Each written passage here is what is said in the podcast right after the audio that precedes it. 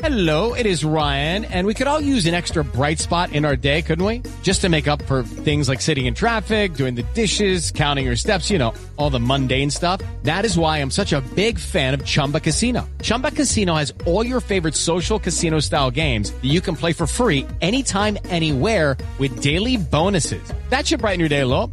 Actually, a lot. So sign up now at chumbacasino.com. That's chumbacasino.com. No purchase necessary. Group. Void were prohibited by law. See terms and conditions. 18 plus. Hello, it is Ryan, and I was on a flight the other day playing one of my favorite social spin slot games on chumbacasino.com. I looked over the person sitting next to me, and you know what they were doing? They were also playing Chumba Casino. Coincidence? I think not. Everybody's loving having fun with it. Chumba Casino is home to hundreds of casino style games that you can play for free anytime, anywhere, even at 30,000 feet. So sign up now at chumbacasino.com to claim your free welcome bonus. That's chumbacasino.com and live the Chumba life. No purchase necessary. Group. Void were prohibited by law. See terms and conditions. 18 plus. Hello, it is Ryan, and we could all use an extra bright spot in our day, couldn't we? Just to make up for things like sitting in traffic, doing the dishes, counting your steps, you know, all the mundane stuff. That is why I'm such a big fan of Chumba Casino. Chumba Casino has all your favorite social casino style games that you can play for free anytime, anywhere with daily bonuses. That should brighten your day a little. Actually, a lot. So sign up now at chumbacasino.com. That's chumbacasino.com. No purchase necessary. Group. Void were prohibited by law. See terms and conditions. 18 plus.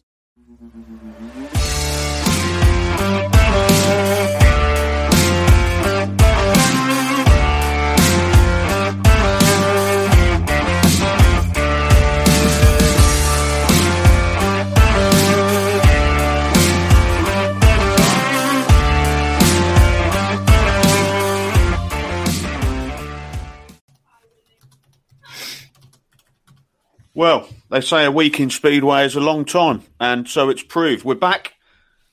Episode two of Round the Boards and Speedway podcast, joined by Rob and Kane. How are we doing this evening, fellas? Bonjour, should I say?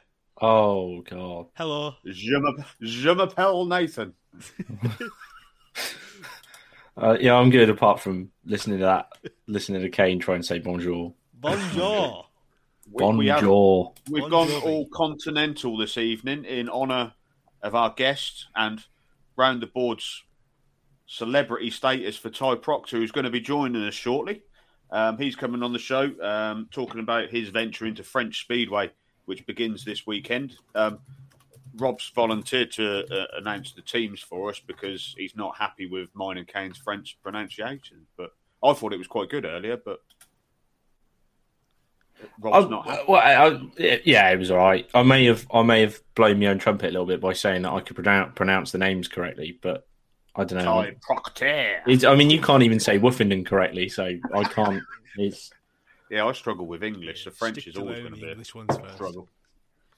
So we shall commence. Um, so obviously the main feature of the show this week is is the interview with Ty, but um, just some bits to come out of the sport this week, and um, just when we thought it couldn't get any worse off the back of 22, and we all come come back with rejuvenated attitudes and wanting to big up the sport.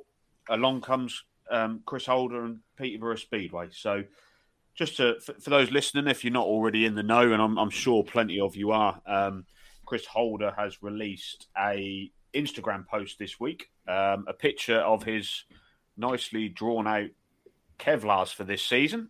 Um, one thing I just want to point out: um, the red and black attack, as Peterborough are famous for, um, now looks like they've become the purple and white shite. Oh, oh, How do we like that? oh. uh, I, I actually like it. Maybe not, obviously not for their team, but as a Kevlar itself, I think it looks all right. well, the race is nice. It's Yeah. just a shame it's not their uh, their team colours. Although I would be slightly hypocritical coming from a Swindon fan, seeing as we've had purple and white in the past, and then obviously in 2019 we had orange as well. So for any for any pussycat fans out there, I, I, it is in jest.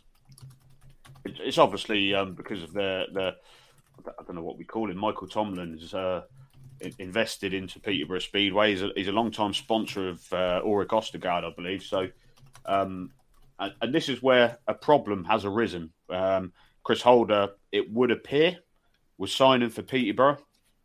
Um, he's it, it's all gone quiet on that front until last week when, as Chris put it, um, somebody finally decided to call him to tell him he hasn't got a place anymore. So um, we can all, um, I suppose, guess of, of, of the reasons why. But what do we think of it, Kane? I'll come to you first. It's Another- It's a shame. Another nail back in that coffin that Rob took out at the end of last season. Yeah, hammered firmly back in. I think. Um, no, it's. We'll, we'll wait and see who they've got lined up as a replacement. But you know, it, just having Chris back in British Speedway would be good. And um, it's a shame the way it's been conducted. He doesn't have to be public, but obviously when it does go public and it's it's as bad as that, it's it's not a good look for anyone really. Um, yeah, just a shame. Um, I'm sure they'll have a a decent replacement lined up because it's not often you want to get rid of Chris Holder, but obviously they've got the history with Chapman, so you never know. Um, yeah, bad, not good. Yeah, I'll, I'll come to you, Rob. Rob, because you were quite, you've been quite vocal on social media about this, and suppose the elephant in the room is the the relationship between uh, Buster Chapman and Chris Holder. Uh, obviously, dating back to 2017 at Kings Lynn when Holder was sacked essentially on deadline day and left without a club for the rest of the season. I think we're just it, it's it make well it doesn't make sense, but this is the reason that Chris Holder won't be at Peterborough next season. Yeah, it does. Um, it does seem that way. Uh, I was only sort of going off of what I, what I'd read and seen that possibly I, I think Peterborough that there was a new owner in the works, or um, there's definitely some sort of uh, financial backing coming from someone, whether that's the new owners or not. And I think they were quite keen, or seemed to be, from what I could see, quite keen on uh, on signing Chris Holder for Peterborough. Um, but obviously, with the club still being owned at the moment, I believe by Buster Chapman, I, I think From outside looking in, it looks like he's blocked it possibly because of what happened at Kings Lynn. Um, I suppose that is what happens. Yeah, these sort of things are going to happen when you've got someone that owns multiple clubs in the same league. Uh, it doesn't seem very um, smart. It, it, it doesn't. It seems a bit silly, but um, yeah, we'll, we'll see see who uh, who they come up with in, in, instead. I mean, you, you guys um, have mentioned, I believe, Laguta, which would be, I, I suppose, in theory, would be a a step up. You would say it's probably he's, as, as for all as, as good as Chris Holder is. I would imagine Laguta is probably a little bit better at the moment. Yeah, um, so it could be a blessing in disguise for Peterborough, but yeah, it's a bit harsh on Chris Holder. Yeah, I, I suppose if I'm if I'm again, uh, this is all speculation, but if I'm Michael Tomlin, who's brought the brought some money into Peterborough to keep the club afloat, and you'd want to say in the running of the club and which riders are coming in, surely he's looking in now thinking, well, I understand that Chapman owns the club, but surely he should have a bigger say based on who's coming in because he's putting the money up front. Yeah, definitely. Yeah, I think you're right. I also think you, you know, I think well, you know, what's the uh, uh, what's the team manager saying in, in, in amongst all of this? You know, you'd like to think that the team manager has a, a pretty big say in in who comes in and who who isn't coming in. Um, you know, you know, I'm just sort of looking at, at Swindon when we were running that Roscoe had quite a, a big input on what which riders Swindon signed and which riders Swindon didn't sign. So, um, yeah, for an owner to be so uh, involved in the team building, I know they've had their falling out. I know he's had a falling out with Chris, Har- uh, Chris Harris, Chris Holder in the past. Well, maybe It's- we don't know. Well, he might have had a he might have had a falling out with Chris Harris, I don't know. But We'll have to ask. um, yeah, I, I'm not sure. I, d- I don't think he's very good. I don't think that's uh, the right way to go about it. I think, um, yeah, I just think it, it just seems a bit. It's all a bit fishy, really.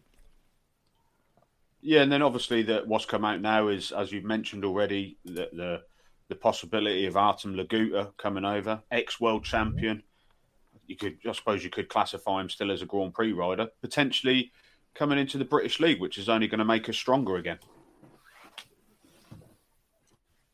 Yeah, definitely. Um, the the strong, you know, we, we want to see those the, the bigger right, the bigger names in, in Britain, or I certainly do myself anyway. I think that the top league needs that. I think there's there's probably not enough of um, you know, we spoke about it last year. There's probably not quite enough of a of a gulf between the the Premiership and the Championship. So having those big names, those big riders, those the top quality riders in, in, in the top division is, I think, can only help Speedway in the country. But um, yeah, it remains to be seen who who goes where. But obviously, Peterborough have a number of points to use now, so Mm. we'll see what happens. As do Ipswich, of course. So Uh, yeah, and before we move on, um, I can see him sitting patiently in the corner. Um, he's joined us. It's round the board Speedway royalty. I called him. He's probably the man that produced one of our greatest ever episodes. And by God, I think we were up till past midnight talking to this guy about Speedway. But Ty Proctor's here. Ty, can you hear us?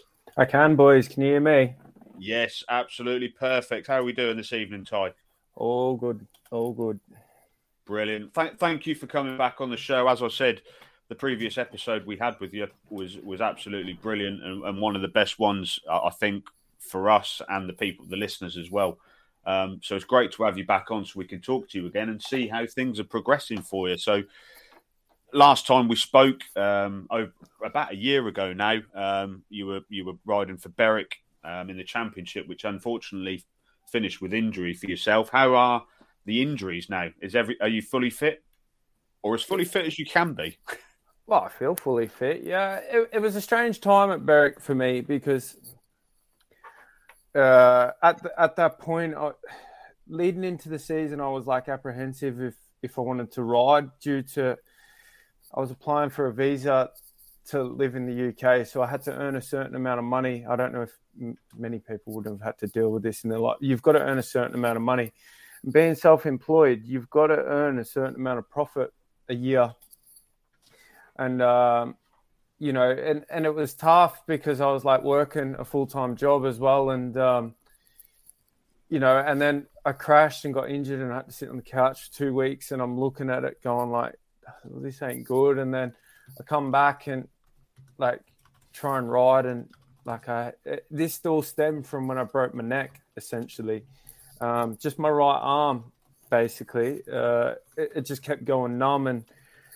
Um, yeah, it wasn't great, and and it was it was mainly when I was on the bike. When I was going to work, I felt okay. To be fair, I, I had moments, but it was mainly when I was at uh, when I was sitting on the bike, and I went to Berwick, and I couldn't hang on, and and then a few things happened, and and I was like in the back of my head, I just had this visa, like, do I sacrifice like getting back on a bike for you know the rest of the season, or do I focus at my long term of what I want in life? And and it was quite an easy decision when I th- thought like that. So I had a conversation with Berwick and and explained the situation to them that like, listen, I understand if you've got to replace me because I can't give you a time frame, and uh, the inevitable happened. You know, we, we still speak, and we had a chat during the the off season about potentially going back to Berwick, and um, it just didn't eventuate. So like that's happened with a few clubs this year here in England, and um, it happens, I guess. Um,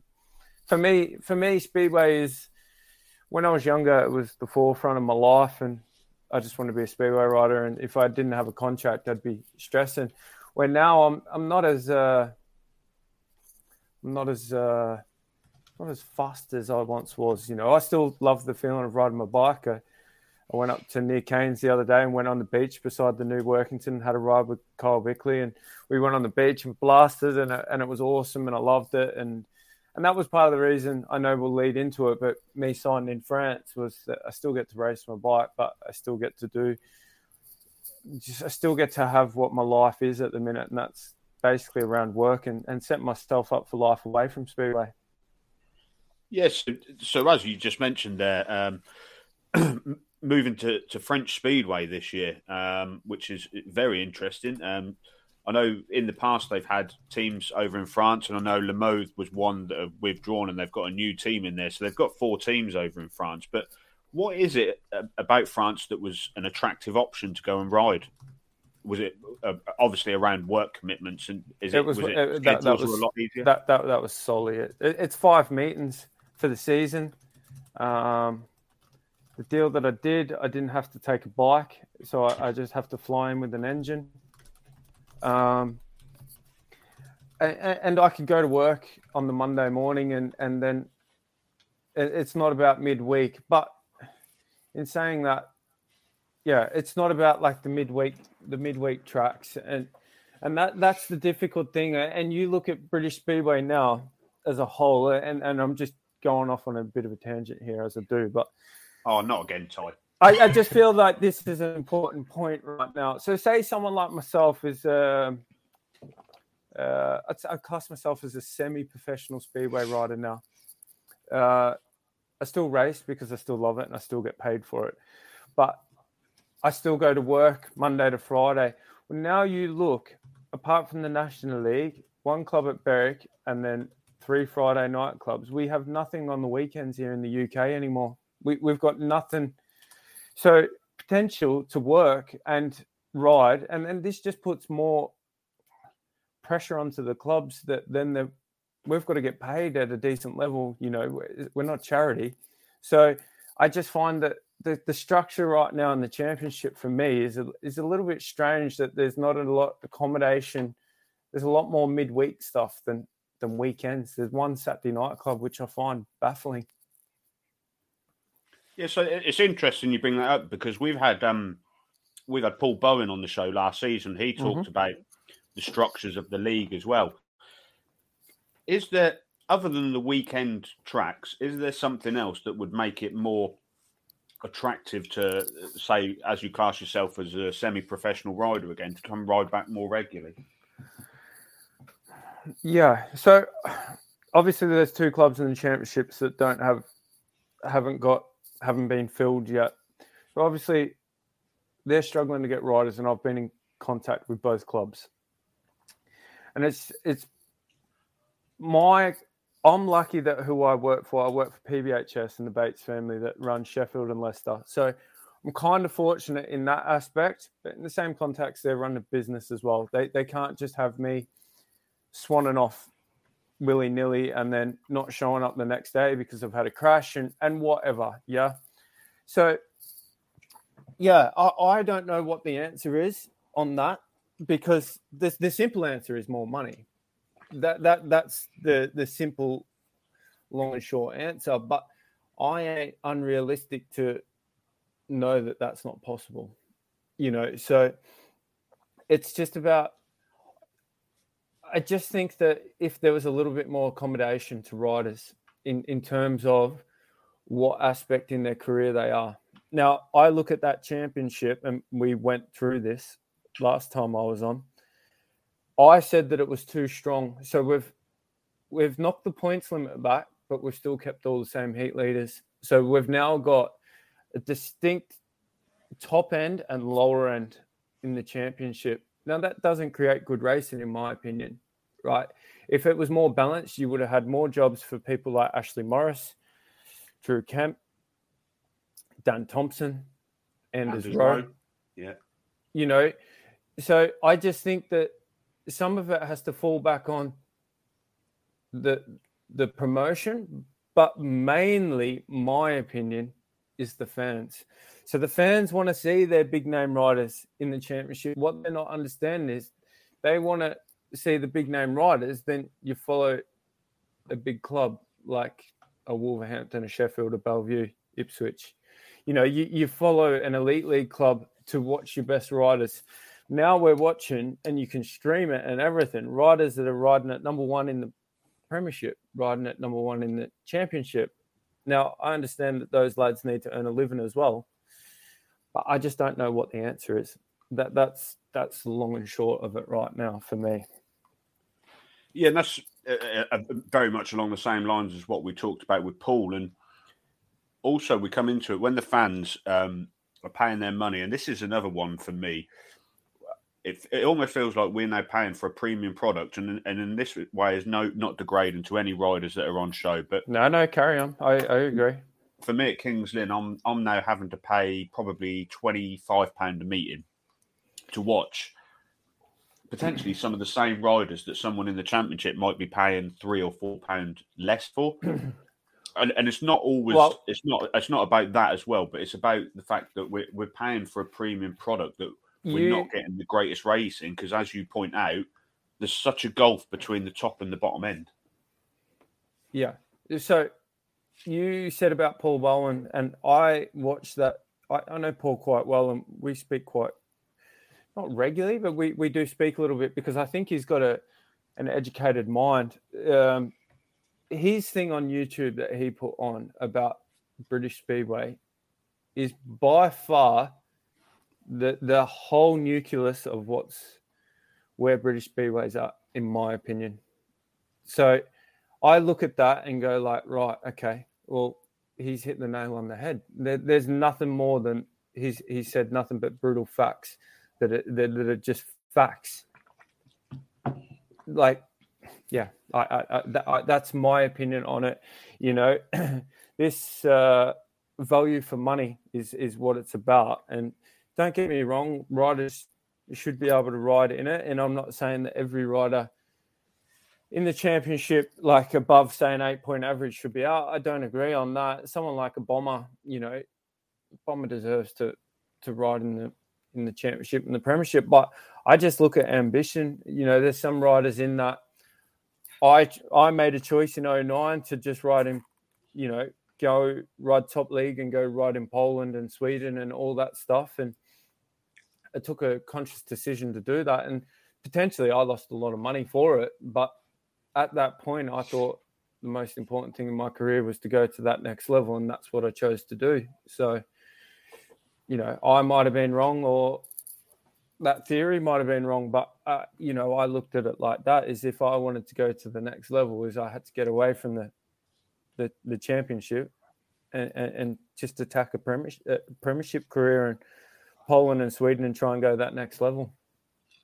Yeah, and I think um, it's probably quite important for riders like um, Anders Rowe and Drew Kemp, who we've mentioned that they're now going out to ride in under 24 leagues in Poland. But what's the most disappointing thing for for me and probably the other two guys on there as well is they've had to stop riding in their home country due to average limits, which seems unjust. Well, well, whether that's all facts, that's all, uh, you know, whether they whether it's it comes down to that or negotiations with those riders with with too substantial, they wanted too much than what they're worth, or or what I, I don't know on that on that because there's a lot of that sometimes you know you look at a british rider or a rider miss out on a team spot that somebody really wanted but they that a club wanted deep down but they were too expensive you know so it, it, everything's got to work in a in a budget and a and a system but i do see your your premise in that that people like I look at dan thompson more than anyone like yeah you know Drew Kemp and and Anders have had a crack at it. Anders made a choice last year to just go abroad. You know, left his British clubs and went abroad. So that was his choice. Like maybe there's no loyalty to Anders from clubs because there's been no loyalty from Anders to clubs. Whether that's the facts or, or not, I, I don't know. But I look at Dan Thompson, somebody that, you know, he's been at Leicester his whole career and and, and really progressed, really quickly, and um, you know Leicester have decided to go up, and then there was no option for him, and that that is because his average was slightly inflated because Leicester was his home track, and and he he was dialed in around there, but you know someone like him deserved definitely the chance. Yeah, no, I couldn't agree. And just moving on to another topic, we were talking about uh, pre you arriving on the show, and I'd love to gauge your opinion on this as well because this has become more apparent since probably last season, and it riders coming out on social media. I don't want to use the term attacking clubs because I don't think it's an attack, but I think it's it's giving voicing their opinion. Yes, it's a voice and it's an insight into what is actually happening because I I think, and I don't know if Kane and Rob agree with me, at times we're being lied to.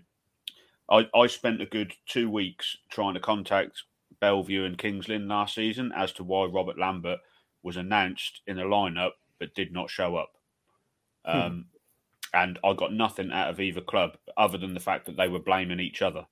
Now, what's happened at Peterborough with Chris? Um, what what do you make of it? First off, well, on the Robert thing, you should have just asked Robert. He would have told you.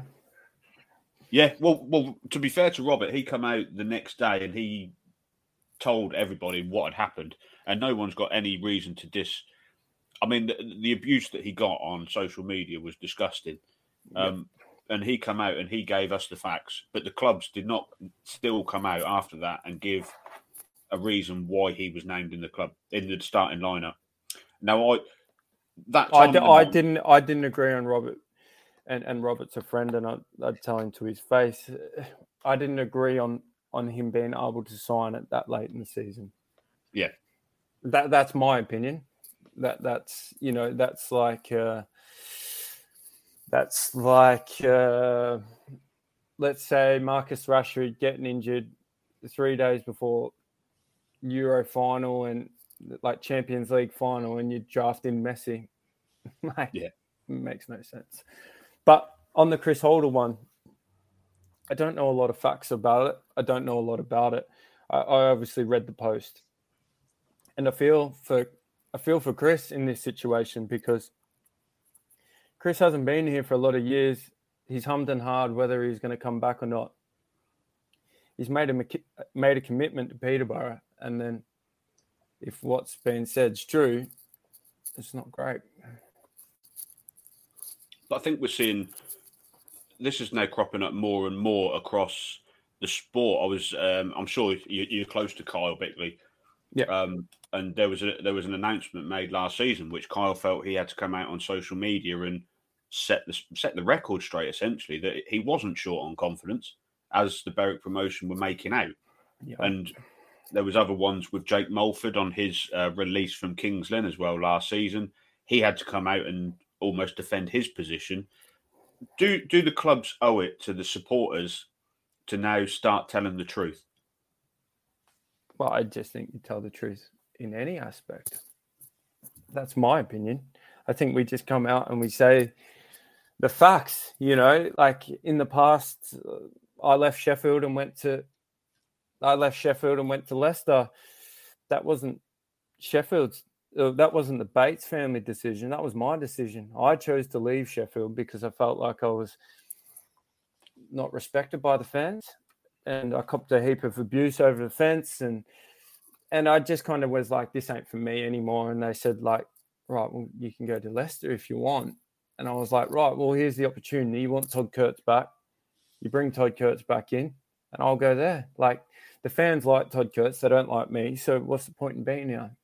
And and hmm. it was similar, similar situation happened with me at Kings Lynn with Peterborough. That I knew that someone was going. I knew that someone was going. And before the ship had even sailed, I contacted Peterborough personally myself. Even though I know Buster owned the two clubs, I contacted the behind the scenes management at Peterborough and said, listen, I feel like I'm going to be leaving Kings Lynn. Like, I need a plan B here. Like, and that's how that happened. It wasn't like, well, Buster just signed me straight over. That, that, I never once spoke to Buster about that in any sort of um, in any sort of way. It was just like, right, mate, like what's happening? Uh, And I spoke with Shrocky at the time, and I spoke with Carl Johnson, and they were the two people I spoke with. And I said to Shrocky, "Is it me that's going?" And he said, "Oh, so if it's me, just just tell me. I'll make a plan B." And which I did. I went to uh, Peterborough and made a plan B. So I think sometimes just honesty needs to come out, but then it, the way that we word things as a and, and this is just a medium media across the board and, and this is one thing that um I wouldn't, I wouldn't say use a journalist but user fans talking about the sport there's more of this sort of stuff across the board in every sport now right? And then you've got your everyday journalists that get paid to make opinions and and and type shit up and and say what they've got to say. And then there's you guys that are in the middle that you just want the truth and i think that that that's it sometimes sometimes the media in any sport put things in place to just get a little bit of clickbait Yeah, and I think it's almost to deflect the blame as well. yeah I think what you've what you've just described is exactly the same as what happened to Louis at Kings Lynn last season. He knew, or when I spoke to him, he knew it was between him and someone else that was Mhm. getting sacked, Mhm. and he made the jump to go because he thought it was going to be him. And it, it's just it just Yeah. feels it just feels underhand at times. Um, mis, misguided from promotions, and I, don't, I just don't understand why they don't tell people the truth and treat people like fools. Well, that's across any sport, isn't it? It's across anything, business, anything. You know, you, we deal with this every day. You know, and, and are trying to get. I, I follow Supercross uh, like religiously in America. All I listen to is podcasts and watch videos and everything. I follow it religiously, and, and you get some on that that I'm listening to one thing and then somebody else is saying something different, and you're just like, well, well what's the answer here? You know what I mean? So, um, long and short, you're probably right. You know, we need to just be more factual across the board of what's happening. Tell people the truth of what is happening and where things are going. It's as simple as that. Yeah, and uh, I'd, rather than keep moaning, I think I'd like to move on to a, a, a nice topic that's just come out this evening, and the club that was you were close to at Workington. Yep. Um, Steve Lawson just been taken on as co-promoter. I know that's made Kane very happy. Yeah, yeah. Um, and I think it- it's great for the sport. Steve has, has got a long association with Speedway. He's um, done a lot of work, mate. with Workington, and the, the efforts he's put into that track is fantastic. And for me, uh, I'd, I'd love to make the trip up to Workington this season to go and to, to watch racing on that track. To be You honest, need to. I, I, I went up. I don't know if Kane's been down, but I've been up a couple of times now. I went up. I went up when it was first laid in the track, um, and Bainesy took me around and showed me everything. And when I was there, Steve Lawson was on the tractor, mate, flat out, just going non-stop. And um, we had a chat, and I had a look, and I was like, "This is impressive." And then I went up last weekend, the weekend before, and like I say, I went up to just have a ride on the beach and just have a ride again, just to get a feel before I go to France. And I went up, and where I rode was 100 meters away from the track. So when we finished, we went and had a look, and my lord, is it impressive! It's like everything about it. But my main point is Steve Lawson was still on the tractor doing a million laps. So that that's impressive kind of stuff, you know what I mean? And he deserves to be a co promoter. He, he deserves whatever. Steve Lawson's a very good man and he's got Speedway at the forefront and and that's all that matters. He just wants to get Speedway back on at Workington. Only point on Workington right now for me is somebody that lived in it in the last era. Is that the fans need to show up there? If the fans don't show up there, they're in the same. They, they'll be. They'll end up being in the same boat again. You know, the fans that we got in the last two meetings was astronomical, but the whole rest of the season, it would sustain National League racing. Well, that venue is over and beyond a National League level. That that could be at the high end of FIM meetings and in the lot. That that's how good that place is. Uh, I'll bring you in now, Kane. Kane, are you with us? I am indeed. I know you're obviously excited for Workington to be back as well. So just give us your opinions on, on what you see and, and what you're looking forward to. And as you're up there, will the fans come back again? I, I think it's the same as what Ty just said there. You know, it, it it's built to be not not the best, but you know, it's like they want to have FIM events. I'm sure because it's built to that standard. Um, I have a, a slight concern about the fans again because obviously, even when we were winning, I, I think m- most fans, it's as long as you win at home, you know they'll turn up. But for some reason, they just it was like a year after year thing. They just sort of dipped off a little bit ever since like well, I started going in 2009, and maybe in the tens is when I started notice it, like 2012 down or on, onwards. Um, so I'm a bit worried, but obviously, good things are coming out. I think it's a good team this year. Um, so obviously, I think a few might get put off by National League, but racing's racing. It's four people on a bike, and you know on that track, it's going to be really good. So I, I don't see a. If you, if you just look away from the National League aspect of it, it can be as good as any other league, in my opinion. As long as you've got four people going for it, it doesn't matter who it is. I, I totally agree, mate. I, I watched Speedway across the world and I watched that meeting in America the other day and it was great racing. You know, Kyle Galt pulls the boots on after 12 years and is in the mix, it, it, it's irrelevant as long as the track's good and everything's good. Yeah. For me, that that venue reminds me a lot of Målilla in Sweden. Just the way that it sits, the wind turbines in the background, and I think that like um, everything that he's got in place so far, what I've seen, it is at a high end standard of everything. And like when I was there the other day, they were building like uh, VIP boxes and, stuff like that, like stuff of like next level, you know. And just the the pits, the size of the pits alone are massive.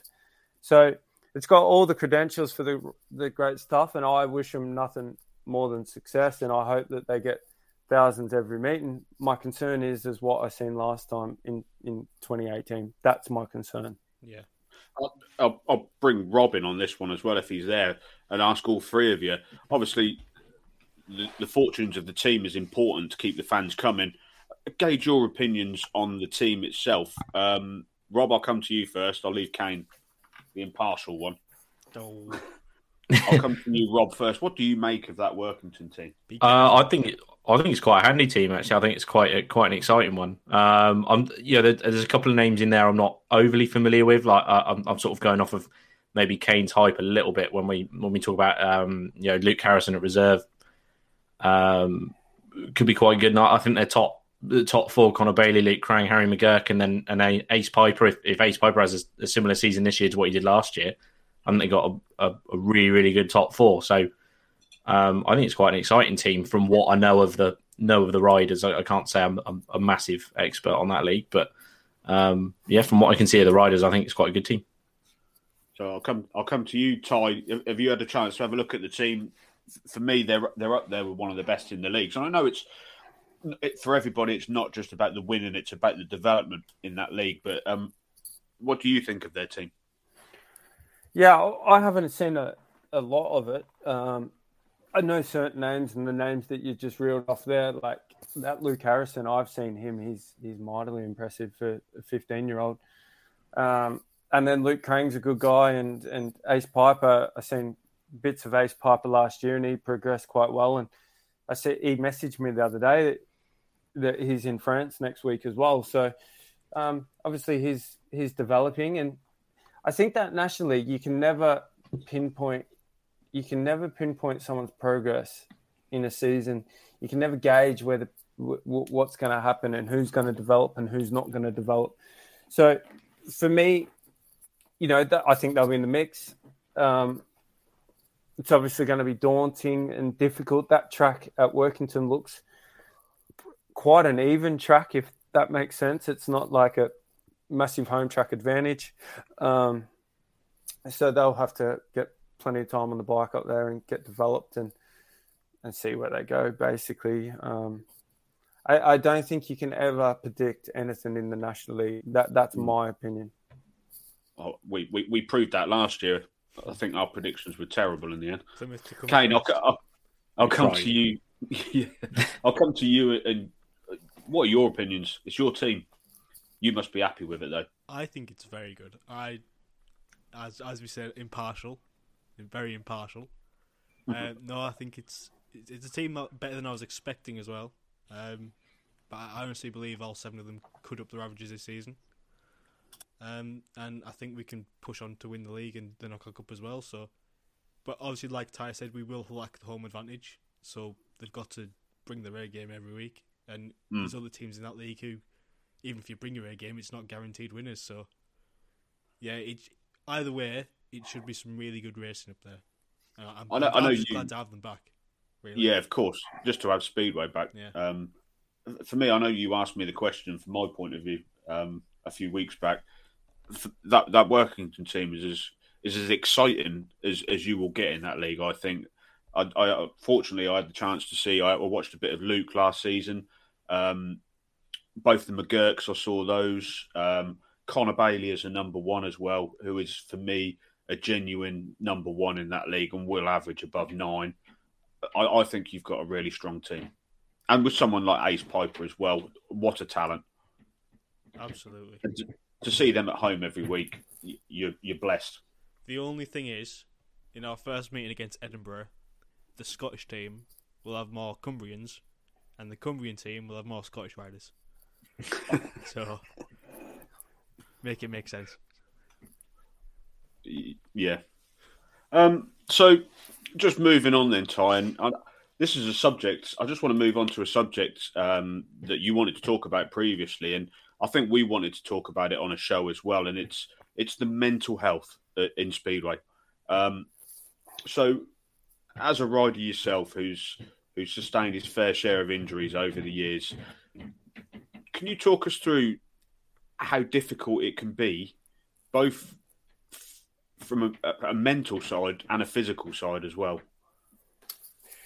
Yeah, there's also the financial side too Yeah. on that. That that's probably the forefront of everything. It depends on what level you're at and and stuff like that. Um, you know, last year when I got injured, you know, I didn't have like mechanics that I had to pay and stuff like that. You know, in the past, I didn't have a lot of speedway outgoings, but I had everyday life outgoings.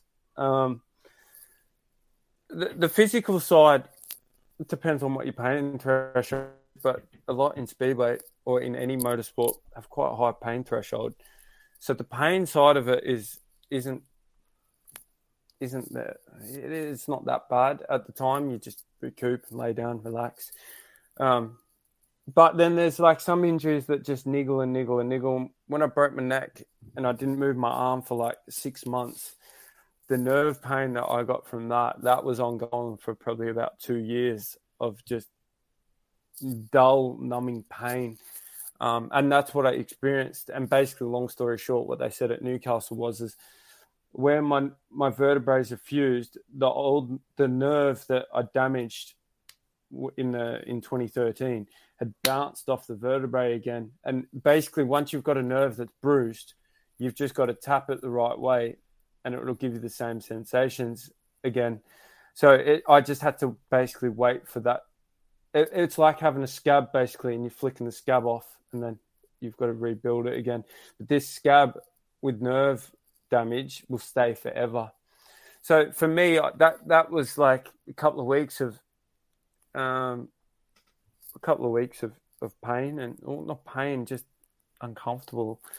The mental side of it is the hardest thing because you it depends on where you're going at that stage. So for me, like if I use last year as an example, I just started like the people close to me. I just I said to them all like at Berwick the night before Newcastle, like the people that I speak to after every meeting. I spoke to them and I was like, oh, "It's coming." Like I- I, I feel like I'm I'm back, not at the level I was, but I feel like I'm I'm climbing and I'm getting consistent. I think I got like nine, and I was in heat fifteen, and and then somehow I, I genuinely don't know how averages work, but I've now got a four point average, and how that works, I'll never ever know because I must have hit about in between eight and nine every home meet last year. So, and then I was dropping a reserve, and I was like, something that was new to me. I've never been at really at reserve, like even in the premiership. I never really maybe did like my first season I was at reserve and then I did like a couple of meetings and then I'd just go straight back up. So for me it was like, right, well I'm gonna be at reserve. And I- went to Newcastle, I made a mistake, I saved it, I got T boned head first in the fence. And that that yeah, so like the consistency was coming on that. And then to lay back on the couch for two weeks and then you're like at that level where I was at was like not the end of the world. But if I reflect back to 2013 when I broke my neck and I had to lay on the floor for three months and not move and in a dark room basically for three months and, and that three months flew by because it was just all a blur like the pain pills that i was on and stuff like that but when you come to you you just start talking positive the whole time you're just thinking in your head about getting back and racing at the same level that you were at if that makes sense. You, you think like oh i'm injured but yeah i'll just come back and everything will be fine and, and and and you know we'll just build from it and you know what? I've got fast engines and i've got this that's working that that's working. So then like skip forward like didn't ride for like six months rode in australia and was like wow. Like it, it, it was like I'd never been off the bike. Like I genuinely felt fast. Like I made a mistake in the first one because I'd played it through my head so much of riding again. I just come in like way too fast, overturned it, saved it, and then was like, right, okay. I needed that to get out of the system, and then and then just went, and it was like I'd never been off the bike. Then I flew here, and the first meeting that I did was Mads Korneliussen's testimonial at Kings Lynn, and I'd flown in like two days earlier from Australia because I wanted to stay in the sun and practice as much as I could in Australia. And when I got here, obviously because it was cold, the nerve the nerve pain that I had was astronomical. Like so I couldn't move my wrist up and down. So it was like stiff. And I remember coming out of turn two at Kings Lynn on the back wheel, heading to the fence, going like, I can't move my wrist here. Like, what am I doing? Like, this is crazy. So that side of it, that's where the mental starts coming in. So then that drive home, on the way home, you, you're questioning like, fuck, like I'm in trouble here. Like, you know, deep down you're in a bit of trouble. And then I had a few other meetings, and that was the year that I signed for Somerset. And I had a few other meetings, and then fuck, Gary May sacks me before press day, and I'm like, well, fuck me, this isn't good. I'm in trouble here. So, like, I'm injured still, trying to fight through. I don't have a championship club. I've only got a source of income coming from the premiership. I've got a mechanic that I'm paying, and I'm going like, well, how how is this going to work? Like, and, and that's where the mental starts coming in. Someone like me, I'm I'm an overthinker. I always have been. So for me, you know, I'd be awake at four, five o'clock in the morning, six o'clock in the morning, staring at the ceiling, like, what, what, what do I have to do here? Like, and then I'm like trying to train, and my arms like, so. Yeah, the mental side on that is just so hard, and there's so many different mental sides in speedway and, in any sport or any walk of life to overcome it is, is very difficult, you know, especially when you're in a rut like 2019 when I was at Kings Lynn and Sheffield, Peterborough, and Leicester. You know, like they were they were really hard. Like I had no money coming in. I was struggling. And we're on performance base. So I wasn't scoring and I wasn't earning. And then I feel like my engines are going off and this is going wrong. So I'm spending money out the kazoo, like left, right, and center and then all of a sudden you've got debt left, right, and center, and you've got you. All you're thinking about is, well, I'll go to Kings Lynn tomorrow night and I'll get ten points, and that'll pay for that bill. And then the next meeting I'll I'll do is, you know, let's say at that stage I was at Sheffield, right, and then I'll go back to Sheffield and I'll get like 10 there and then that'll pay that bill and then you go to those two meetings and you get five and six or none and six or two and six, you start scratching your head, going like, "I'm in a rut here and I can't get out." So, I, I probably know the financial element is is probably intertwined with with the, the mental side of it because, as you just mentioned, you're always thinking, "How am I going to pay my bills?" and you've got outgoings in your house as well as in the sport as well. I mean, you've just you've just said about do you, do riders put extra pressure on themselves to perform because 100%. they know that they need to rather than extra pressure because they want to put in good performances it's extra pressure because they're worried about bills. Yes. There, there, there's no other answer to that but yes. 100% mate. Right i'd say 90 90% of riders. So then this, I suppose, this raises another another question that if if, if this is the if a rider can't enjoy the racing because they're they're thinking about this, can speedway ever be classed as a professional sport? Uh, in this country, for example, if if riders are going into meetings thinking, "I've got to do this," to when, when I when I say that, though, when, when I say yes, yeah, and ninety percent, it's 90 is probably too much, to be fair. So you'll have riders here that will make a good living. yeah, they're making really good money and they're comfortable and everything's running smooth sailing. It's always the ones, and this is it's always those middle market riders, if that makes sense. The middle of the road riders.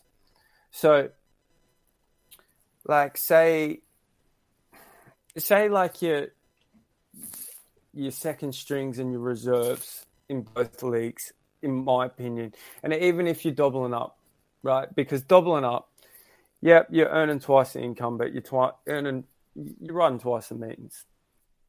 So you, you you're getting paid more, but you're still outlaying the same money. So that on a whole, when you're flying, it's easy. It's like 2018 for me was like I, I spoke to someone about it on the weekend. I sat on the bike. I was like, right, I'm going to drop the clutch now, and I'm going to make a start. And then you're in the front, and it's like you don't expect anything else. So then you come back in 2019 and you pull up on the line and you say the same thing to yourself in the head and it doesn't get there. You start going like, what, what's happening?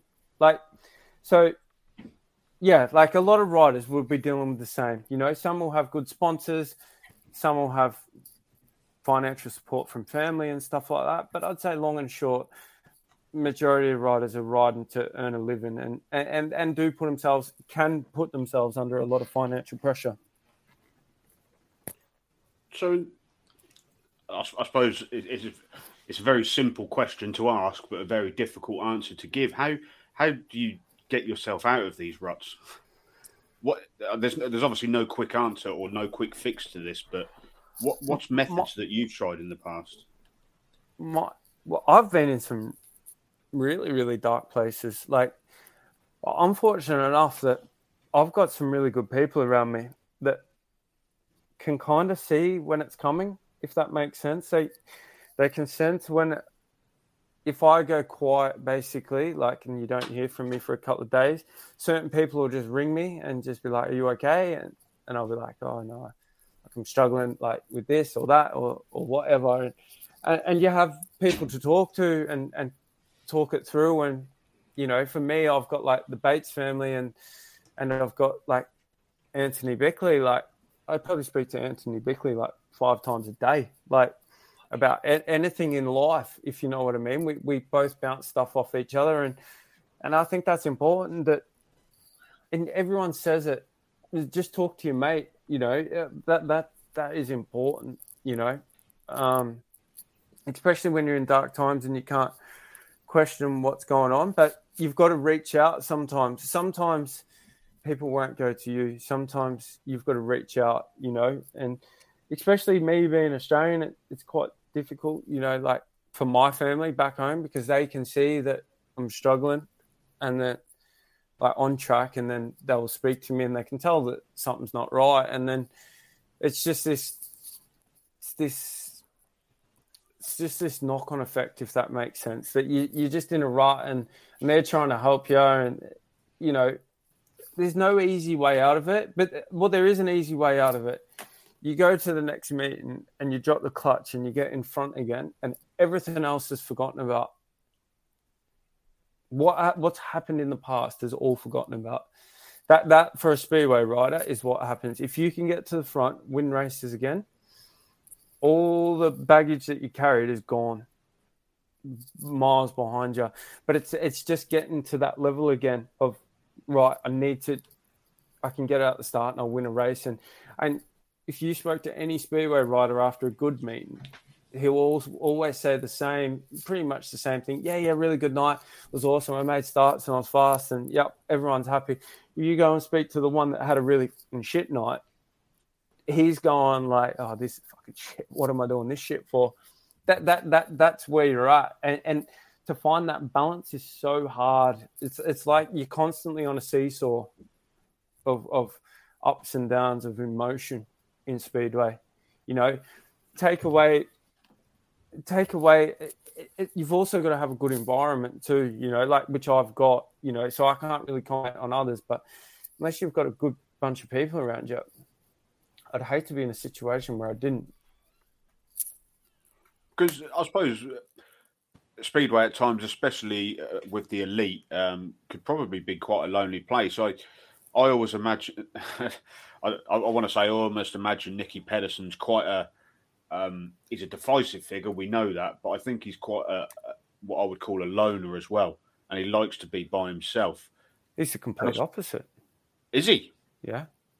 He he always I don't know what kind of Rob thing. He always strikes me, especially when when he was going for his world titles, that he always. I've heard. I've heard. sort of- For, I, I don't know Nicki personally.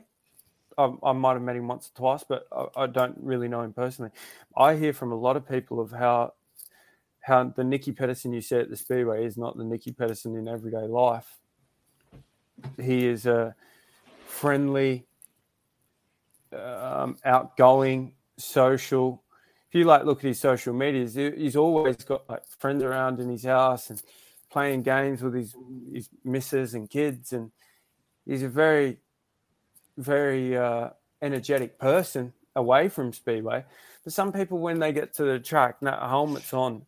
Like I, we couldn't have this conversation now if I was at a meeting.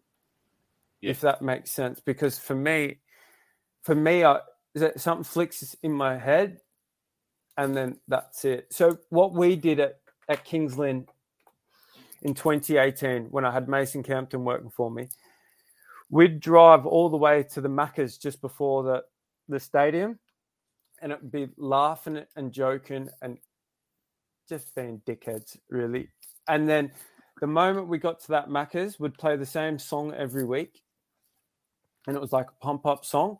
Would play that. As soon as that was played, we'd turn the radio off and we'd be in silence until, and then we'd just talk business. Me and Mason would just talk about Speedway, not really have a laugh. Would have the odd laugh and joke at the stadium with whoever, but it was all purely for business.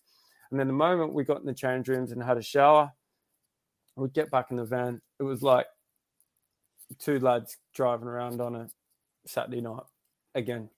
So that balance is it's about having that balance. But the problem is is people in sport and everything, you, you just try and replicate that all the time. And you can never replicate when you're in that zone and things are working, you can't replicate it again. You've got to find a different avenue to go.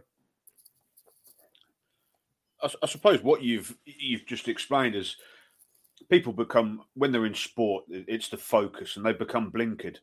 To mm-hmm. when I say blinkered, it's it's because they've Become got one selfish. goal. Yeah, and I've, I've I always I think I said last week, and this is where a comparison I can make to Bartosz Zmarzlik. Although they they're almost totally different characters, they're they're focused and they've got one job, and that is to be the best and be world champion. Yep. And if that's what you have to do to get into that zone, and everybody, I guess every rider has something different. I mean, I've seen many a rider joking about at Speedway, Yep. and then if you if you go walk past those pits at interval time, it, it's a totally different environment to what you see before a meeting. Yep. Yep. So, So- I I had in 2018 also like Simon Lambert signed for us, and I'd known of Simon Lambert and raced against Simon for years. And within a week, he was like, "Jesus, I thought you were the most arrogant bastard in the world, and you're really not." Like, but that was big. And I, my answer to him was, "Is yeah, well, I never had to speak to you before now. Like, you were the opposition. Why would I come and have a laugh and a joke with you? You you didn't mean, and you you were the opposition. Now you're a part of the team, and you know, in this inner sanctum of of this team, then the the real me comes out of who I actually am. And from that day on, me and Robert, uh, me and Simon get on really well. But it opened my eyes a lot of the way that I was portrayed, and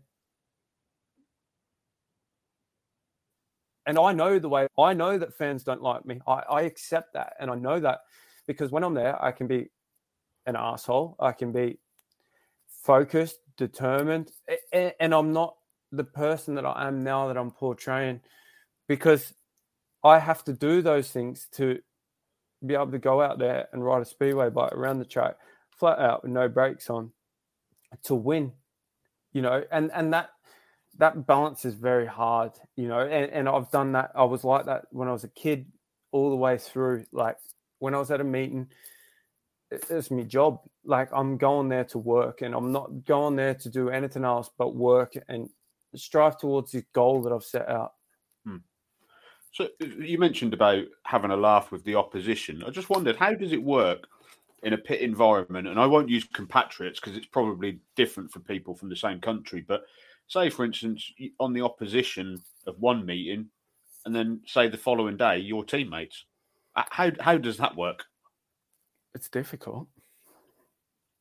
It's difficult. Like, but but between that, so say before parade, I'd say you'll see riders talking to one another, but you rarely see riders talk in between, like the fifteen eats. Like, yeah, you wouldn't see me talking to an opposition unless I was shouting at them in between the fifteen eats. So it is difficult in that aspect. You know, like I, I use Nikolai as a big example on that because for so many years, me and Nikolai have got like a really strong friendship, but if it makes sense, we don't really speak a lot or hang out a lot. But when we see each other, it's like uh, we have a laugh and a joke. But we were teammates for so long together at Wolves, and then he went his different way, and then I raced against him, and then you standoffish a little bit, if that makes sense. You you're not. Well, you're not you're not there having a laugh and a joke, and, and speedway riders will go through this uh, this. It's not a cycle, but it's a cycle. You, you've got these friends, right? But they're not. You won't hang out with them if that makes sense. But until you're in the team again with them, then all of a sudden you're like best mates again.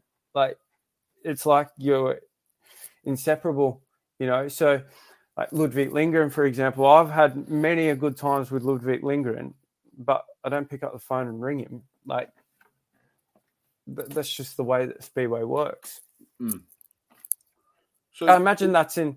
Imagine well, the best way to describe it would be like going to work with someone, and then a bit different, but going to work with someone every day for five years, and then he's at the opposition. Yeah, and it's interesting. And I suppose moving on from that, then again, we look at the mental side of it again.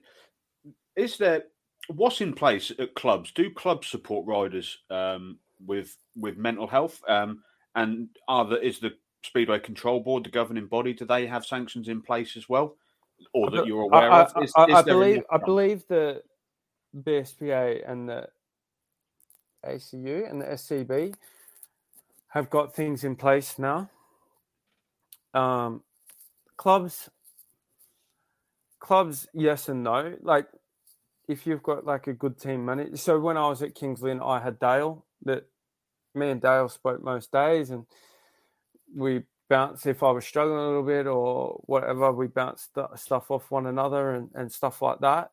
But then I've been at other clubs where not really. Like um, Wolverhampton was quite good. You'd have like Pete and, and Chris. They they were really good. Like they're a really really good club where they always look after their riders, and, and I think that shows with the retention of riders at Wolverhampton that you see that there's loyalty on both sides. Like um, they they look after their riders, and I, I, everyone's different. I guess you know every club's different, but in terms of a mental health, I wouldn't have said so. No, but everything it, it- eh, then it all comes back to a cost. Done that everything. You, you know you can have a conversation, but if you're going to draft somebody in to help with mental health, that that comes at a cost, and then unfortunately it comes back to you guys, the fans. You know we we've got to find a balance here. That that that's the biggest thing right now, where riders make a living, clubs make a living, and fans are happy with what's happening. Right now, we've got fans that aren't happy with how much they're paying to get in. You've got clubs that aren't making any money and riders that aren't making any money. Yeah, it, it's it's a difficult one because I don't know. I, I could tell you right now, I don't know a speedway club in England that's made a profit. Yeah, and I can quite believe that. So, so, so you've got fans jumping up and down saying, "I want such and such," and "I want such and such." That comes at a cost, right? So we're we're not. I- look at Premiership football. I look at Premiership football, and I've got into it a little bit more recently. Quite a big fan of Talk Sport in the morning at the, at the moment, driving into work, and I listen to shit, and I, I just sit there and I compare everything, and I think about things. So you've got f- football fans, yeah. So somebody invests in the club, they expect them to spend like a Chelsea 360 million and then just expect results. Well, we spent all that money. But if they hadn't have spent that money, you're still getting the same pain and anguish. Right now, Chelsea just aren't winning. That that that's just plain and simple. There's a there's a reason there, but they're just not winning. Right? So that that's just the way it is at the minute. You you're just not winning. Right? So we support the club and we help them grow and then we find those missing ingredients to then win again if that makes sense. I've seen with i'm not a big football fan but i've seen with like sheffield wednesday. I watched for so long and sheffield wednesday would like crumble under pressure and everything like that. The club has spent essentially no money brought free agents in people that wanted to play football and be at the club. Know all of a sudden they're at league one top of league one again and 20 gum, games unbeaten like so sometimes it's just the ingredients of everything else. It might not necessarily be, might not necessarily, like we discussed earlier about Workington. You look at those seven riders and you go, yeah, not a bad looking paper. They could dance right finish bottom of the league. That that potentially that could happen, or they could win the league. My opinion is is you just support whether you come in last or you you winning. Let's just get around the lads. We build something up build an environment where we can have we can have success. Mm. And it's just, I suppose, a, a, a, hypothetical question from me. If you had to choose, would would it be a winning team where you didn't get on with half the team, or would it be a, a team that weren't doing so well, but a team that you could get along with? What's more important for you? When I suppose what's more important for you now and what was more important for you in the past? Um, well, when you're winning, when you're winning, you have that. You, you everyone gets on. Everyone gets on when you're winning. Mm. When you're losing, no one gets on. Well, you get on, yeah, but then deep down, you've got in the back of your mind, like, well, he only got four points tonight. he only got six points tonight. And you try and help, and then you give your like opinion on like, and opinions are like assholes. Don't get me wrong. Everyone's got one. Like, so you go to a writer and you'll be like, hey mate, like, uh, like what's up tonight? Oh, why don't you try this or what? And sometimes that's the worst thing in the world. Just don't, just don't. I think sometimes, and as much as we spoke about the mental health, sometimes you can have too much on you, if that makes sense. You've got one rider saying put that jet in, and then you've got one rider saying drop the sprocket, and then you've got somebody else saying put the ignition up. And it's not just all the it's not just all the riders, it's the mechanics and and the entourage that are in the pits that all have got opinion. All of a sudden you've got 35 people saying to you on ways that you can improve, and you, you're sitting there going like fucking this is too much. Like you, you've got no answer. So, so where do the answers come from? I suppose. Yeah, you mentioned entourage there, uh, as if that's a.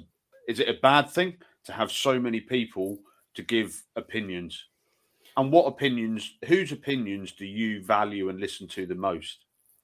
Well, everyone in Speedway, right? So if you, as Speedway fans, it, it that you boys are, so a Speedway rider every speedway rider wants a bike to feel they want the bike to do the same thing but they want it to feel different it's it's like it's like driving a car where your seat position is if that makes sense so for me i like as if you were driving your car down the motorway and you were doing like 70 and it's cruising but it's revving at say like two and a half thousand rpm i'd like to have a seventh gear and knock it in where it labors so it's like bro like, so I like when a bike comes out the corner to sound like it's like it's not screaming, it's not revving, it's gargling like out the corner.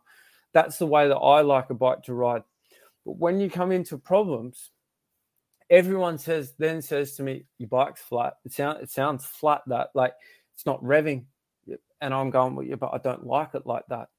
So and then people, because they've got an opinion and and it might work for them, they feel like that they've got to push that onto you, if that makes it. And this is when times are, are tough, if that makes sense. When you're when you're losing meetings or you're in the bottom of the league or a rider like me, like me in 2019 is a prime example of this. I, I just had everyone having an opinion on what I could change to be faster. And, and deep down, it, I don't know what the answer was. Like, I was in a rut. It just happens. And I couldn't put my feet, I still couldn't tell you now what, what the answer is you know, one day I go to Peterborough, I sign at Peterborough, and I break track record on the same stuff that I was riding at Kings Lynn. I go back to Kings Lynn, riding the same setup, the same bike, and everything, and reel after four straight wins. But a month earlier, I couldn't buy a point. I think I think that generally all amazes all fans and, and those that don't have a full understanding of, of how the how a bike works and the setups of a bike. Like once you is it is it a case of once you find a setup that you're comfortable with, do you try and keep that setup, or does it does it fluctuate depending it on fl- how it, fl- it fluctuates on so, what the surface is like? Yeah, yeah. So pre new, I don't know how long you boys have been involved with Speedway, but pre new muff, I, I know Rob's been around a while. So when Leigh rode, yeah, I Lee won't, yeah, I had- won't- I won't tell you how long I've been around them. okay. Well, well, Yeah, well a few years ago, but when Leigh rode, right, we used old silencers. Yeah. The, the gauge of an old silencer was is you could be a sprocket out 25 uh, 5 degrees out on your ignition 20 degree 20 20 out on your jet you know you you could adapt.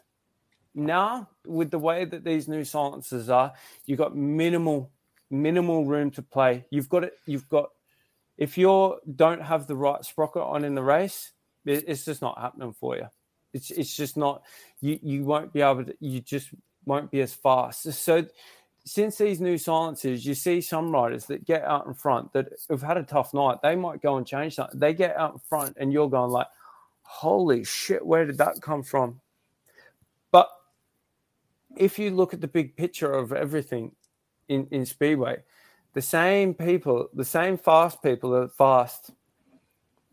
If you look at it like that, you, say your top 10 in the world are always your top 10 in the world. Whether Leigh Adams was riding the old silences or Leigh Adams come back, was able to come back now and ride and, and was at his prime, Leigh Adams would still be top five in the world. That That's just, but that comes it all comes at cost. So you said about rob about uh, nathan about once you find a setup that works. So i could ride an engine on wednesday at kings lynn and then ride it at sheffield thursday and be like geez that feels good and then have friday off ride saturday say workington sunday somewhere else all on the same engine by monday i might get back on that engine and it's gone off like that like no good anymore. And you start questioning, you're changing things. Am I having an off night? Is that engine gone off? So then you send it to a tuner and they service it and it comes back sharp again. So it's really, really strong again, right? So then you've got to detune a little bit and you get probably a meeting or two and then it, it's in that sweet spot again for probably about six meetings. And then it'll go off again, and then you send it to the tuner, and it comes back, and it doesn't feel the same again, and you're going Yeah. like, eh, like, what is fucking happening here? So you you ring the tuner and go like, have you done anything different with this? No, no, no. Put it all back. Just send it back, and we'll have a look. Right, so that you send it back, they redo it again. This is all coming at cost. So you send it all back, and he services it, and you get it back, and it's sharp again at the beginning, and then you have a stretch, another six, eight meetings. It's all good, and then it goes off again, and you're just like, huh? Like, what is happening? So someone like me that's never had a huge budget at Speedway, when that comes off, I and somebody that just blames themselves, I'd start going like, yeah, it's just me. I've just had an off night. I've had an off night. You know, you, you can't put your finger on it if that makes sense. You know, back in back in earlier times, you could get away with it. You could you could just get on a bike and ride it, and it would be like, oh, it's gone off a bit, but yeah, we'll finish the meeting on this, and then we'll unbolt it, and it'll all be good. It's the, just the evolution of where things have gone. For me, these new Anlas tires, for me, I I just anytime I ride them, I just go like, well, these aren't any good. like, I, I don't like them. I was going to say there was certain. Was it um, was it Artem Laguta who rode the Anlas tyres in the GPs? Yeah, Was that, was that the, that the Polish ran in Wroclaw when he he Yeah. uh, he pissed it, didn't he? And then So Yeah. there's different there's different there's different tires. So there's different like soft there's there's different tires. So the ones that Artem was using uh, are tubeless tires. So the rims are like a fortune. Like I'm talking like three grand, right? And then you just put them on and you blow them up, poof, and then they sit in the corner for two days, and then you bring them out. We, English league, we we can't really do that. So we're still the only league that supplies tires in the world. So we we we beef at BSPA about tires and what's going on at like Peterborough last year. My question is, is we'll buy your own tires then, right? We'll mm-hmm. go to a world where we've all got to buy our own tires, and the BSPA will take it, and clubs will take away that take away that that, that pain and anguish. The reason they do it is to make it balanced, right? So you go to a Polish league match or a GP or something, you could just go to your average Polish second division league match, and the reserve will roll in with his two bikes and six brand new tires. well, I couldn't sustain that, so I used to go with two bikes and two tires. And not being funny, normally only ever used one and be like, yeah, that's for the next meeting. Like, but they'd be putting a brand new tire in every race. Those GPs, those boys are putting a brand new edge on every race. Right. So British Speedway looks at that and goes, well, that's a cost that's going to incur. Like that, that just, how can a national, well, not a national league, how can it, you know, young reserve sustain that cost every meet? Let's make it fair across the board, which I agree on. I do agree on that. But then when tires are going off at like Peterborough and stuff like that, and riders voicing a lot of opinion of this, fucking put your hand in your pocket and buy your own tires. Yeah. I, I, just think that pre new silences, life was a lot a lot better. But I get why we had to go to new silences. I, I do, but you know, like I, you know, yeah, it, it's Yeah. just it, it's tough, and it's it's so mentally tough and draining. That that's the thing, you know. So like, like I said earlier, I've been in touch with a couple of clubs, and you know, potentially I may ride in England this year. Potentially I may not, right? But that this this thing in the back of my head is, and the people that are closer to me, none of them are saying like, can't afford to get injured. Can you deal with all this again? Like, can you deal with the everyday run-ins of speedway? If you can't perform, are you can you accept that? You know that that's the hardest thing. Me laying awake at night at 5 a.m. going like, fuck's sake, like I've driven to driven to Plymouth tonight and back and I've scored one point. Like, and why is the reason that we got one point? And you're sitting there and you start from engines and you start from everything. And all of a sudden you're in this evil little cycle. And when you're a kid and your dad's running everything for you, it's easy. It's just easy. You just show up, you ride your bike, say to your dad, bike shit, and you walk off. Where and when it becomes a man and you you're growing up and you you you're fending for yourself, that's that's where it's difficult. I'll just I'll just head over to, to Rob and Kane and see if they've got anything they want to add or ask you, Ty. Yeah, no Um, problems. Um, or what? I mean, the question I was going to ask, cuz just going back onto the back onto the tires. My dad told me he, he did a bit of mechanicing in in like the nineties, and he told me so. Every team in Britain is it still the case? Every team, so when you turn up, you get seven tires. You get a tire per per rider. Is that it? No matter how, even if you turn up with six and you got row replacement, you still get seven tires. Is that right? Correct. Right. Okay. So then, and obviously, you can swap those tires between riders, So- I guess. So if well. you've got uh, if you've got rider replacement, you someone it's normally a bitch fight in the pits of who's got to who's got to fit the, the second tire. Somebody will somebody will fit a second tire, and then it'll just go like it'll basically go like in your heats as long as like the track's all right. It'll go in. Whoever's got the RR will will use the tire, but then say like some clubs I've been at you try and save it for like if it's a tight meeting, you try and save it for the, the last two heats. So like heat 13 and 15. yeah, And you give it to like the number one to try and get that edge, you know what I mean? But like I don't know. It's just at the end of the day, it's a tire at the end of the day and and you know I, I, when I was in Poland I used to be like dumbfounded like you do, you just see wheels everywhere, like, and I'm like, fucking, hell, this is mental. Like, I, I couldn't fathom it, you know, in that aspect. But for, for kids, like, say, like even that under 24 league, they'll be just rolling tires out left, right, and center. So was it in the even in the Polish league? Were they were the riders or paying for their own tires? They're just Yeah. rocking up and paying for their own tires, or do the clubs help help with tires at Well, all? it, depend, it depends on what your contract is. So when I was at Lublin, my deal stated that the club would supply tires. So when I showed up, there was four tires at every meeting. And my mechanic, well, that that before tires delivered to, my, there'd be a shitload of tires delivered to my workshop, and my mechanic used to bring four a meeting Right, yeah, but everyone's vary, if you know what I mean. Like I've been to when when I was at Poznan, I supply my own. When I was at Wroclaw, Wroclaw supplied it. When I rode in Sweden, I had to pay for my own tires. Um, yeah, you had to supply your own tire. France, I've got to buy my own tires.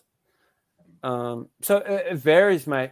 You know what I mean? Like in Australia as a kid, you you bought your own tires, and you know I used to buy like the really soft compound tires. You know, yeah. my dad used to be like, right, we'll we'll buy the better ones. You know, so we bought the better ones. But then leading up to coming to here, it was like, right, let's buy English English league tires. So so I learnt Is it like do the tires make a make a huge difference in terms like is it is it a case of don't skimp on your don't skimp on your tires if it if, you know, when you when you buy them is it does it make a huge difference in in a heat or Not, not, not really. It, not really. So, like, a, a funny story actually. You might actually like this. There's a bit of humour at the back end of this. Um, one year when we were at Sheffield, it must have been 2015. We'd signed Arthur Sissis from uh, Australia. He was a MotoGP rider, MotoGP three rider, and we all went to Scunthorpe practicing. We rode around all day, and uh, and, and and we practiced and whatever. And then we went to a league match in the daytime there, and he had this theory, and it was it was like a concrete day, and uh, middle part of the meet, a couple of riders were struggling, and he went to every rider and said, "Listen, find your worst tire possible, worst tire possible, heat it up, so do a burnout, like heat it up so it's sticky, and it'll be like a racing slick on tar." He said because it's got knobbles on it. When you got knobbles on it, and he explained it, and I was like, "Holy fuck!" Like this is, and we won 63-27 that day. We just went like we had reserves beating their number ones and stuff, and it was all because he was like, "No, no, no!" Like it's just like riding on tar. This like, so let's let's let let's make racing slicks.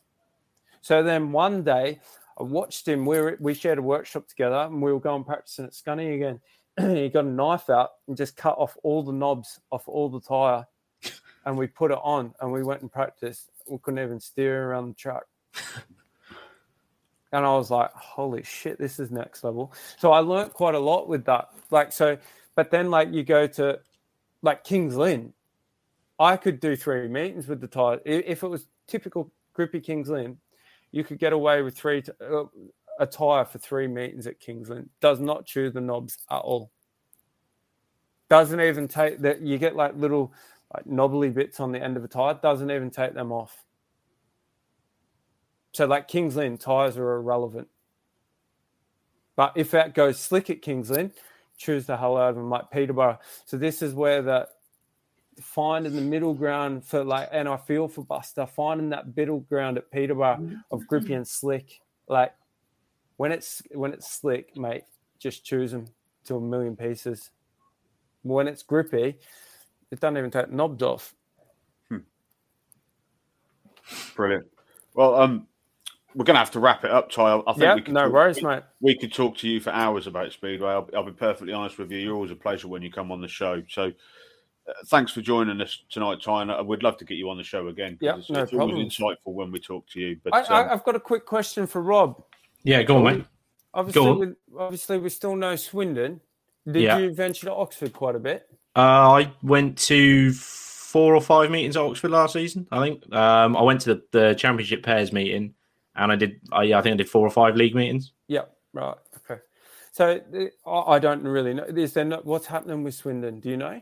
Um, well, they've got um, so there's no there won't be Speedway at the Abbey ever again. Right. Um, the the Speedway Club has pulled out of that entirely. Um, The track is still there. The stadium has to be, as far as I'm aware, or what the local MP says is that the stadium has to be built before the houses that are right next door to the stadium can be sold. So they're just sat there empty at the moment. right. So um, until the stadium is built, they can't sell those houses because it's the same developer. So there's, I think the same same company's building both. So it's sort of it's part of the contract. Although I would imagine with the speedway now gone, they'll probably just roll over and let them sell them anyway. But Right. Um, okay. I didn't know that. That that's why I asked. I had I haven't heard anything about Swindon in a long time. And no, it's and then you've got uh, Terry Russell and you've got Gaming International set up a, a sort of separate com- separate a separate company as such to um, find somewhere within a 20 minute drive of the centre of Swindon right. for a new for a new stadium for a completely new venue altogether, which Right. I, I, I yeah I don't know I can't see that happening if I'm being honest. Um, they put out a little thing a few months ago asking like asking for fans to come up with area come up with ideas for where they could stick it and stuff like that, and it's yeah it just doesn't. Right. Well, don't I, I don't think Kane would have ever thought he'd ever see Speedway at Workington again. No, that is true. That is true. And, So, and when, um, if you ever get to go there, my lord, is that impressive? Um, to be fair, I'm I'm, I'm, I'm keen. I'm, I'm hoping to get out there. It's a long way, but Yeah, I'm, a I'm long definitely I'll definitely give it a go. It's, But a, it's a um, long way from anywhere. we've always said that. Um, you can't comment either. There is, uh, there is obviously there is a Swindon select team racing Oxford next month Right. in uh, in a challenge mat in a preseason mat. I know Doyle is uh, Jason Doyle is is riding for Swindon at number one, but I'm, and I've heard little glimpses of who else could be in the team. But Oh, that's good. so that's something. I, I just uh, Swindon was always it'd be like Kings Lynn going or something like that. That Swindon were always a big club, you know, with a big Yeah. number one.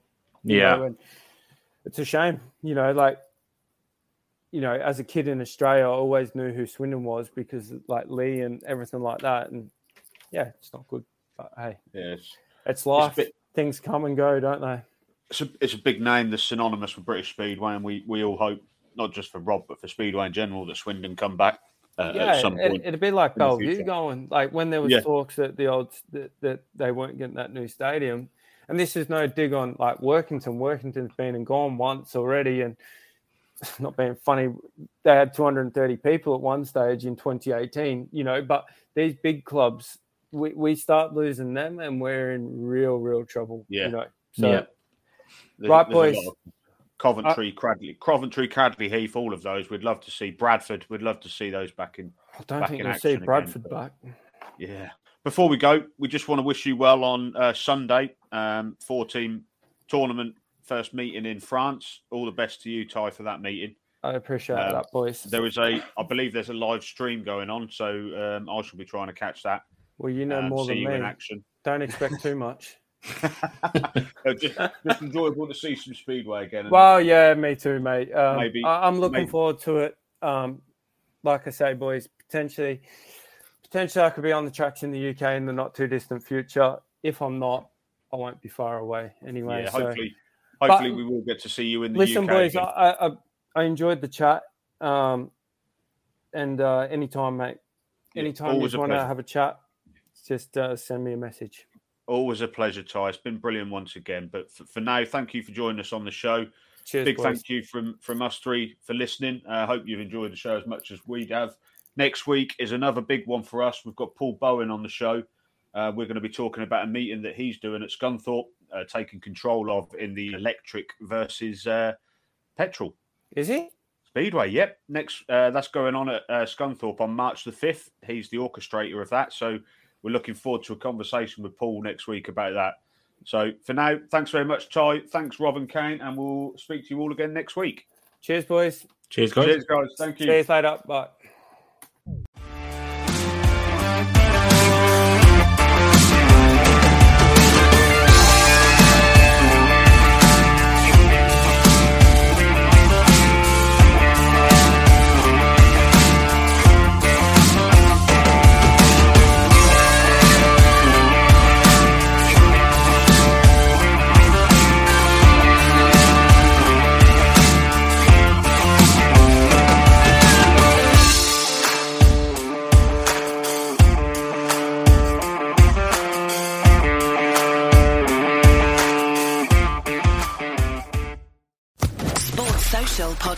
Network.